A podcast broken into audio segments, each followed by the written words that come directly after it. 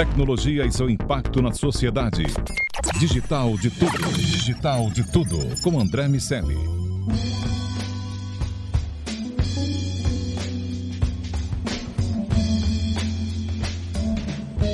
Salve, salve habitantes da sociedade digital, sejam muito bem-vindos. Eu sou André Miceli e esse é o Digital de Tudo, o podcast sobre o C-Level e a tecnologia, só aqui na Jovem Pan.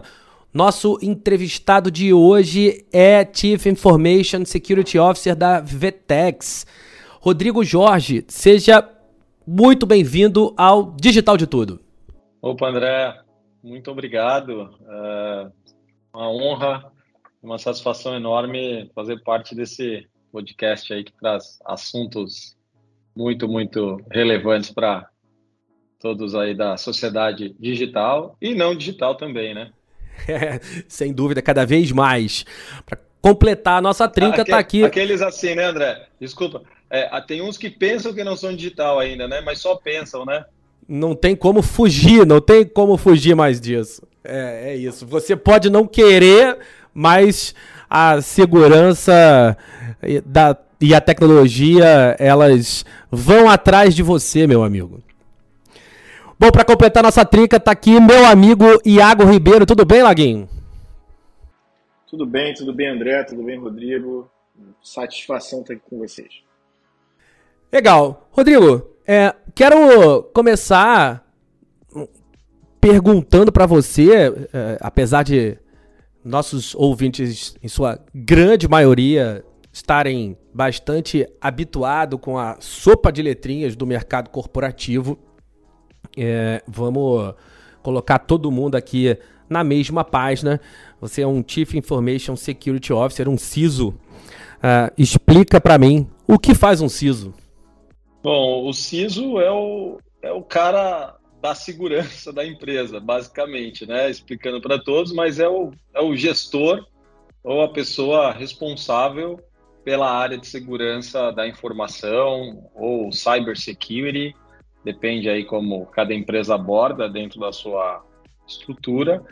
E, e a missão do CISO é por, tornar a empresa mais segura, diminuindo ameaças, é, enfim, mitigando riscos e, e gerenciando, na maior parte das vezes, um time com diversas disciplinas diferentes é, que vão promover e, e fazer acontecer a, a segurança das organizações.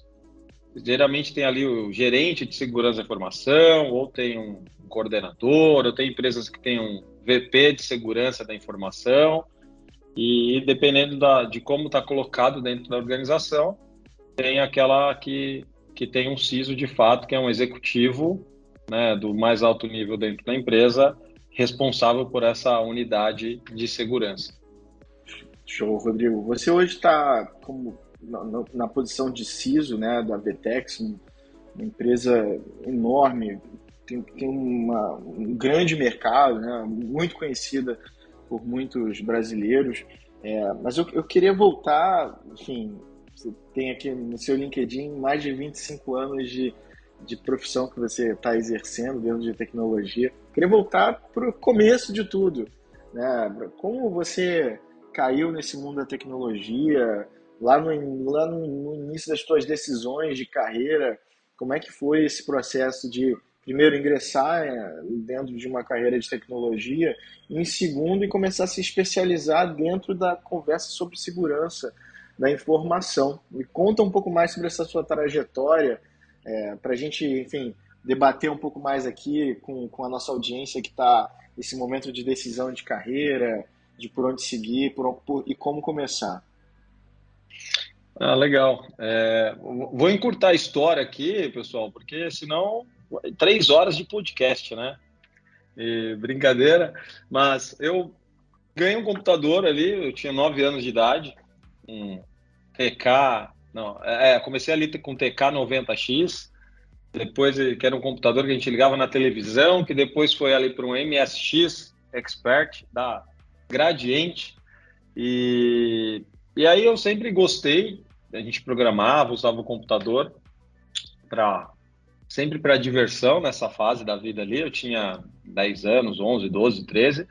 É, até o ponto que, num determinado momento, eu me vi trabalhando com, com tecnologia quando eu é, fui com a minha mãe na imobiliária, que ela numa imobiliária, ela ia comprar um apartamento, a gente ia se mudar, ela estava vendo um apartamento, eu cheguei na imobiliária, o cara ligava o computador, tentava fazer um monte de coisa, não funcionava, e e, e aí eu falei para o cara, ah, se você quiser eu posso fazer um upgrade desses seus computadores, trocar a placa-mãe, colocar mais memória, né?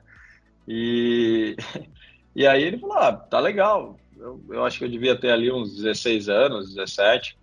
E, e aí ele, ele confiou ali e eu comecei nessa carreira ali montando computador, depois fui para a empresa de manutenção de computador, eu fazia manutenção de impressora, monitor, instalação de redes locais. E, e foi avançando nessa, nessa carreira é, até que no momento é, eu já era já tinha uma senioridade na, como consultor e suporte de, de, de, ambientes, infraestrutura praticamente de redes. Eu acabei saindo da área de desenvolvimento e fui para a área de infraestrutura e, e gestão.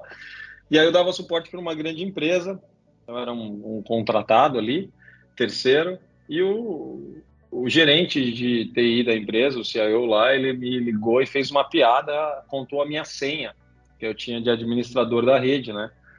Eu falei, ué, que piada sem graça é essa? E, e ah, não, vem aqui para a gente conversar.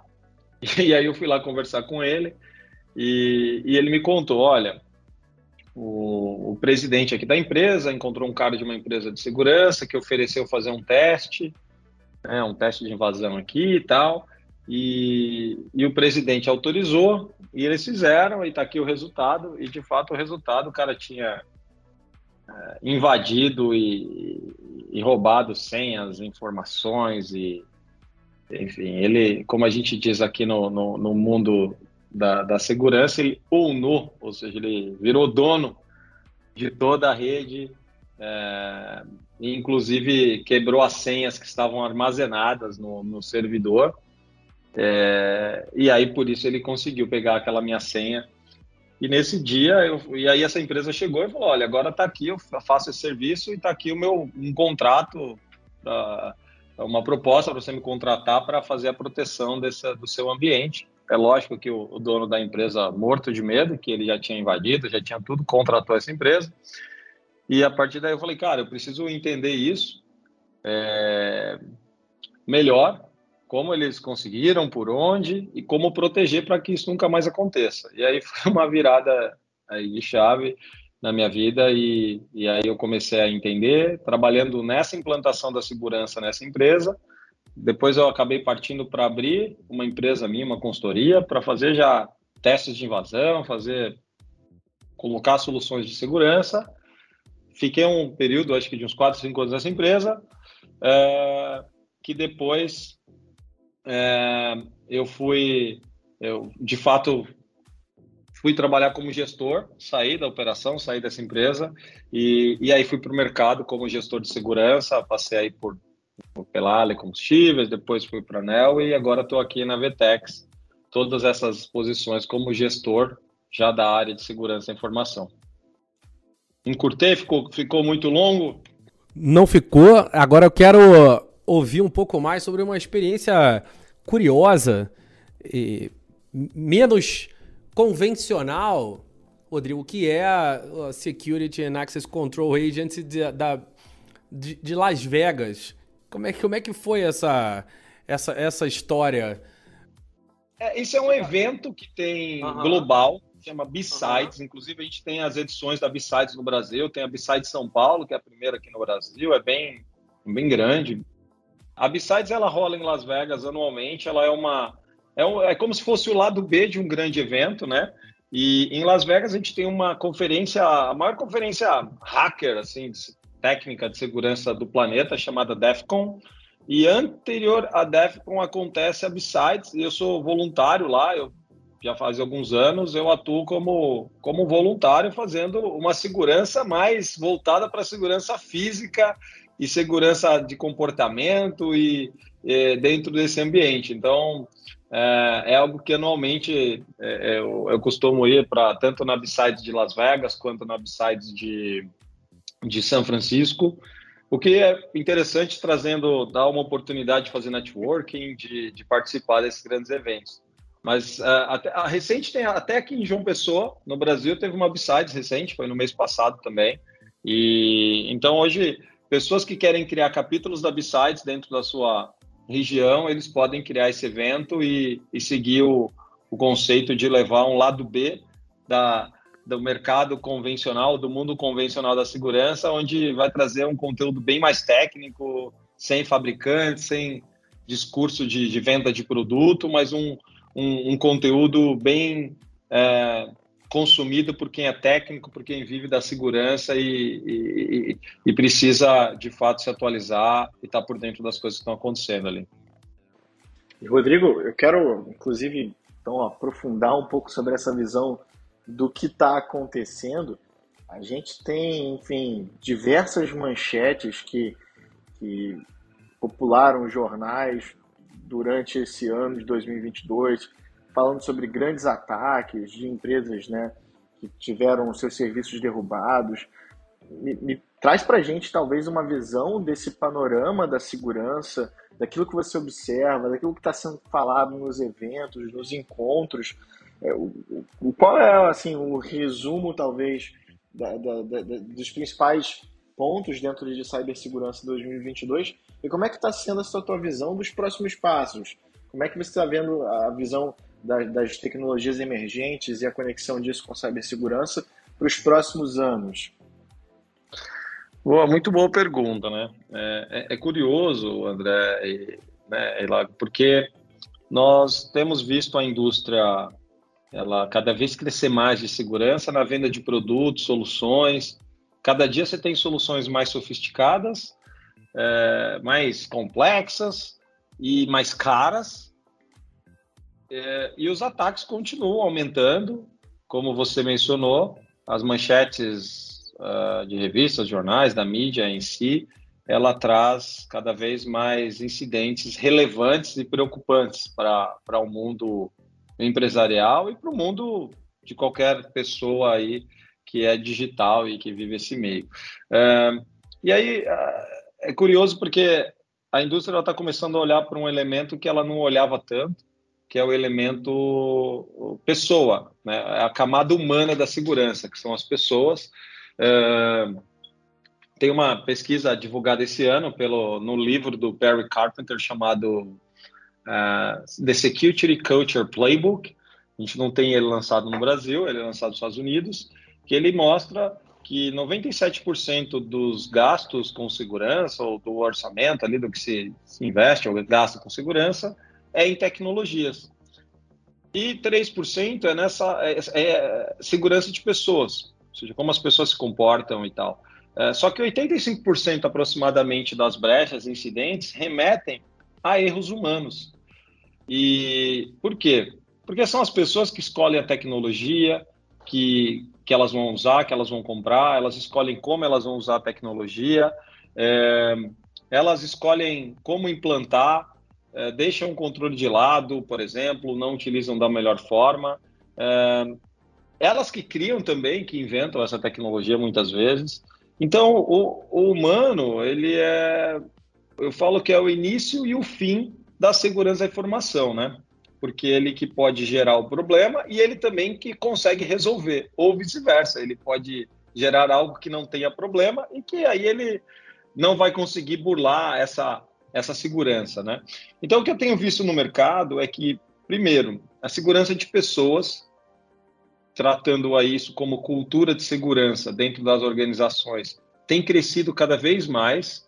É, é notório, inclusive uma das empresas aí do mercado que é a maior do mundo, que trabalha com segurança da informação ou com cultura de segurança, ela era baseada nos Estados Unidos e ela foi recentemente vendida por uma cifra absurda, né? Ela tinha aberto capital e foi um, um grupo fez a compra dela, liquidou, vai tirar ela da bolsa, né? É, por 4,3 bilhão de dólares e é uma empresa que trabalha com cultura de segurança. Ela teve uma supervalorização. Então, é, todas as empresas hoje elas chegaram num platô onde elas têm tudo o que precisa em termos de ferramenta e continuam sendo ameaçadas. Então elas começam a olhar para as pessoas para reverter esse papel, esse cenário, desculpe, para reverter esse cenário e, e, e, tentar resolver o problema de mitigar futuros ataques e riscos, né? Porque, como você comentou, as, as manchetes estão aí todos os dias né, de empresas. E quando a gente olha para cada uma dessas, dessas manchetes, desses casos, eu não vou citar nome de nenhuma empresa aqui, para a gente não, né, não, não expor ninguém, mas tudo começa no usuário. Então é meio que hackeado, como eu brinco, a cabeça, a cabeça do usuário. Então ele entrou através de um golpe de engenharia social, através de um link falso, através de uma, é, de, de, uma conversa ali de que enganou, ou então que ele acabou aliciando alguém que é funcionário daquela empresa.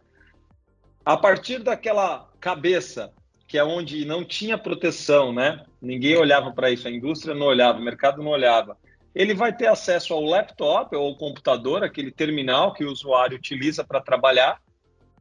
E quando o usuário ele está dentro do ambiente, é, aquele, com aquele laptop, ele passa a ser confiável, porque todas as empresas, teoricamente, partem do, é, parte do suposto que o usuário ele é confiável e ele vai ganhar acesso a toda a organização, ele vai ganhar acesso a todo o ambiente que ele quiser. É, a partir de um, uma credencial de uma credencial válida, de uma sessão válida de alguém que está lá dentro. É, por isso que é, isso é comum na maioria desses grandes ataques começou assim, tá? Foi um usuário que foi invadido, é, porque ninguém mais invade servidor, tá, André e Lago? Ninguém. Ah, antigamente a gente estava preocupado em ter um servidor que lá na, que está na internet e que é, e que ele foi invadido. Mas hoje esses a maioria desses serviços eles estão protegidos de alguma forma. Assim, a maturidade de proteção de um sistema que está exposto na internet é, ela é muito maior do que antigamente. Mas a maturidade das pessoas em termos de cultura de segurança, aí não, e é onde as pessoas deixam a brecha deixam, e, e, e, permitem que aconteçam todo esses, todos esses casos absurdos aí que a gente tem visto. Rodrigo, quando a gente olha a, a maturidade e as ações que as empresas brasileiras têm tomado em relação à proteção, a gente ainda vê as empresas maiores mais bem protegidas. Por outro lado, vê o Brasil no topo do ranking de ataques cibernéticos de praticamente todos os levantamentos que a gente encontra disponíveis pela internet. Inclusive, alguns colocam ali o Brasil, se não uh, o principal, mas ali em segundo, às vezes em terceiro uh, no, quando o assunto é phishing, por exemplo. Uh, quais são ali duas ou três medidas que pequenos e médios podem tomar para proteger aquela, aqueles 20% de ações que resolvem 80% dos problemas? Esse é um ponto, um ponto legal, né? É, primeiro, os pequenos e médios eles têm que entender que eles são alvo também de ataques, né? É, tem diversas pesquisas aí, a gente vê que o, o, o percentual de ataques e de incidentes de segurança nas pequenas e médias empresas ela é maior a cada dia, principalmente naqueles relacionados a ransomware, que é aquele sequestro de dados e, e que é obrigado a pagar um resgate. Recentemente, um supermercado de pequeno, médio porte me procurou, passou por um caso de ransomware e, e o, o, o cara que atacou é, também sequestrou o backup dele, porque o backup estava conectado no servidor que foi invadido e o servidor estava de cara para a internet. E é uma empresa pequena ou média, né? Isso, inclusive, com a pandemia, acabou sendo um prato cheio para os atacantes, porque como as empresas precisaram migrar rapidamente para o modelo remoto de trabalho, elas não estavam preparadas, não tinham a maturidade suficiente, né? Então foi se colocando o servidor aí de terminal aberto na internet para os colaboradores acessarem remotamente.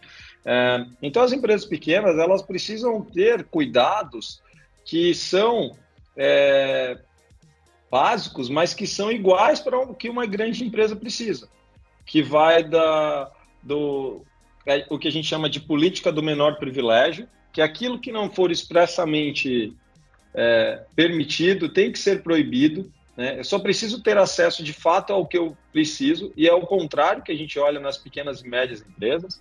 O pessoal coloca um recurso no ar para funcionar, eles colocam um, um servidor ou um sistema onde todo mundo tem acesso a tudo, sem a menor inocência, sem a menor malícia, aliás, com muita inocência, achando que ninguém vai olhar aquilo, achando que não vai ser nenhum problema, né? Então, quando tem, quando você tem a, a, ausência de segurança dentro da cultura da empresa, dentro da cultura do dia a dia da empresa, é, você está exposto a esse tipo de é, situação onde as pessoas vão agir de maneira normal, sem levar segurança como, é, como algo importante ali dentro, porque elas nunca vão olhar a ameaça.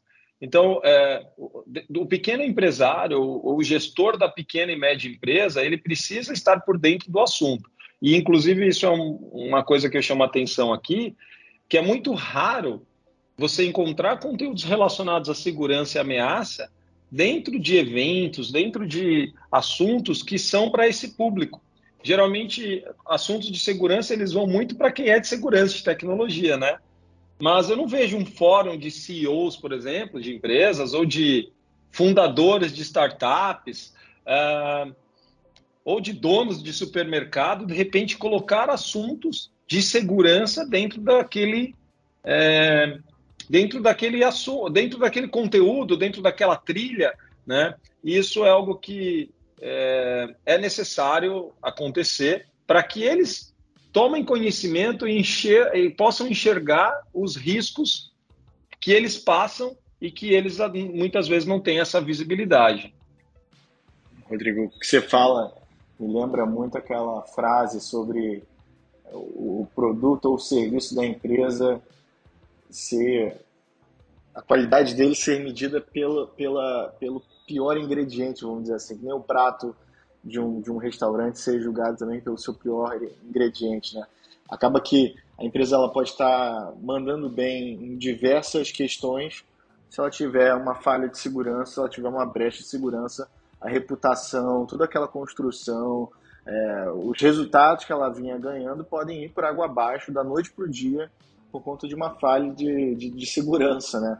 Então, é, a minha, minha última pergunta aqui, para gente, a gente terminar, está é, tá relacionado um pouco a isso. Eu queria entender um pouco a sua visão. É, a gente tem uma camada, talvez, grande é, do debate de segurança relacionado à resposta, como agir, e a gente tem falado bastante sobre que, na prática, a gente tem que entender que a empresa ela tem que desenvolver um, um trabalho de cyber-resiliência. Então, independente do cenário, ela, ela continuar mantendo a resiliência dela de negócio é, através da, da, área de segurança e tudo mais. Mas eu, eu queria falar um pouco, ter um pouco da tua perspectiva da segurança preditiva. Né? A gente falou aqui sobre, sobre as pessoas e sobre a importância é, né, da, da, da, das pessoas, dos colaboradores dentro desse cenário, por serem, inclusive, as principais portas né, para esse cybercrime acontecer. Mas eu queria trazer aqui no final o que, que você traria de dica justamente para esse, esse level de tecnologia, para esse responsável pela área de segurança, o que, que pode acontecer, o que, que pode ser feito para mover, para drivar essa área, para não só apagar os incêndios, mas também para prevenir, para conseguir antecipar esses riscos e conseguir ter é, uma, uma área que habilite o negócio para as coisas continuarem rodando, para que a gente não tenha esses problemas, né? É, que, que, acabam é, com toda meta, com todo resultado positivo que uma empresa pode ter por causa de um cybercrime. Perfeito. É, primeiro, eu acho que o ponto mais importante dessa sua pergunta é que todos os colaboradores eles precisam ter né, um badge, eu brinco, ter ali dentro do seu é, da sua função no dia a dia segurança da informação. Né? Porque a segurança é uma missão não só da área de segurança e só da área de tecnologia, mas ele é uma missão de todos.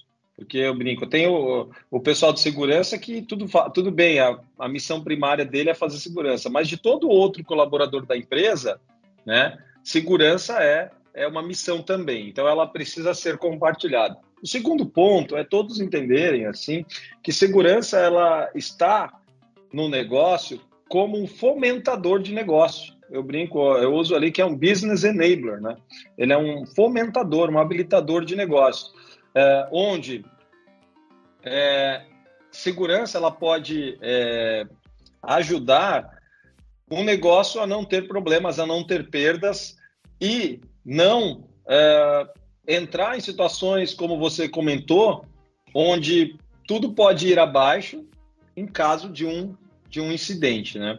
É, investir em prevenção de segurança é, é investir no negócio sempre. Esse é um ponto. Muitas vezes eu vejo gestores de tecnologia ou então proprietários de empresa falando: olha, mas de repente é, caro isso, né? Eu falo: caro é o incidente. Veja quanto custa um incidente. É, um caso de uma grande loja dessas aí que ficou três, quatro dias com, a sua, com as suas portas fechadas. Quanto custou para ela o prejuízo de ter a sua imagem manchada, de ter uh, a sua operação parada, é, por conta de algo que poderia ter sido prevenido se investido o valor corretamente ou se olhado uma atenção para aquilo fosse dado. Então nunca se deve negligenciar esses gestores, esses colaboradores, que não vai acontecer com aquela empresa, não vai acontecer comigo. É entender que vai acontecer, a gente só não sabe quando. Hoje o termo que mais nós usamos assim no dia a dia é não é que se eu vou ser invadido ou não, ou se eu vou ter um incidente ou não. É quando eu vou ter esse incidente. E aí nós trabalhamos aí dia e noite, de forma incessante, para que esse, esse incidente ele aconteça o mais distante possível, de preferência daqui a mil anos, né, dentro da minha empresa, para que eu não seja a vítima que vai é, fazer a, a, que vai ter que responder aquele incidente. E por fim, a segurança ela está sempre a serviço do negócio, não o negócio a serviço da segurança. Quando a segurança ela for mais importante dentro do negócio do que o próprio negócio, ela deixou de fazer o seu papel, ela deixou de cumprir o seu papel. É, eu vejo muito por aí a segurança às vezes ela é, perder força ou ela acabar ganhando antipatia das áreas de operacionais da empresa, das áreas de tecnologia, às vezes dos donos, porque ela é, vem naquela cultura do não, não pode, não deve, segurança barra tudo, coloca ali a, o portão na frente, vira um roadblock, como a gente brinca, né? Bloqueador. Não, segurança ela tem que ser guardrail, ela tem que ser proteção lateral, ela tem que fazer com que você acelere e ande, mas ande de maneira é, rápida com e que se você for derrapar, a segurança vai estar ali do lado, mas que ela está ao mesmo tempo te ajudando a acelerar 300, 400, 500 por hora ali no seu carro, tá? Então acho que é, essa seria a mensagem que eu dou. E, e, e que não negligencie, André, e, né, Iago, não, não, não negligencie, tratem, é, é, pensem que pode acontecer com você a mesma coisa que aconteceu com uma grande empresa lá dos Estados Unidos ou aqui do Brasil, porque todos estamos à mercê disso. É isso. Bom, eu quero convidar você que nos ouve a assinar o Digital de Tudo no seu agregador de podcast para ser avisado sempre que um programa for publicado. Também quero pedir para você dar aí as cinco estrelinhas se você estiver ouvindo no Spotify. É sempre importante para ajudar a espalhar a palavra do DDT. Também fica de olho no Sociedade Digital que está na rádio, no Panflix e também na TV para ficar por dentro de tudo. Quero agradecer demais ao Rodrigo Jorge, que é CISO da Vetex Rodrigo, muito obrigado pela conversa, foi muito legal. É importante que a gente fale sobre a cultura digital e também sobre a cultura da segurança, que vai ser cada vez mais importante para todas as empresas, independentemente do tamanho, do segmento. É legal demais que é, a gente tenha essa cultura na nossa vida particular também e que todas as empresas pensem nesse tema. Tá, muito obrigado, um abraço a todos vocês e ouvintes e vamos levar esse assunto aí mundo afora, que é, que é muito importante para a nossa vida, para o nosso dia a dia. Abraços. Meu amigo Iago Ribeiro, até o próximo DDT. Até o próximo DDT. O André já falou aí sobre dar cinco estrelas. Vou recomendar que você compartilhe esse podcast com o seu amigo da TI, com seu amigo de empresa aí que precisa saber um pouco mais sobre segurança digital, que está deixando vazar suas senhas. Então, fica aí o recado para compartilhar o podcast. Agradeço o Rodrigo, obrigado também, André, e vamos para a próxima. Vamos para a próxima, fica ligado que aqui tem sempre a história de uma empresa que a tecnologia está ajudando a mudar. Um grande abraço, semana que vem tem mais digital de tudo. Tchau, tchau. Tecnologia e seu impacto na sociedade. Digital de tudo. Digital de tudo. Com André Miscelli.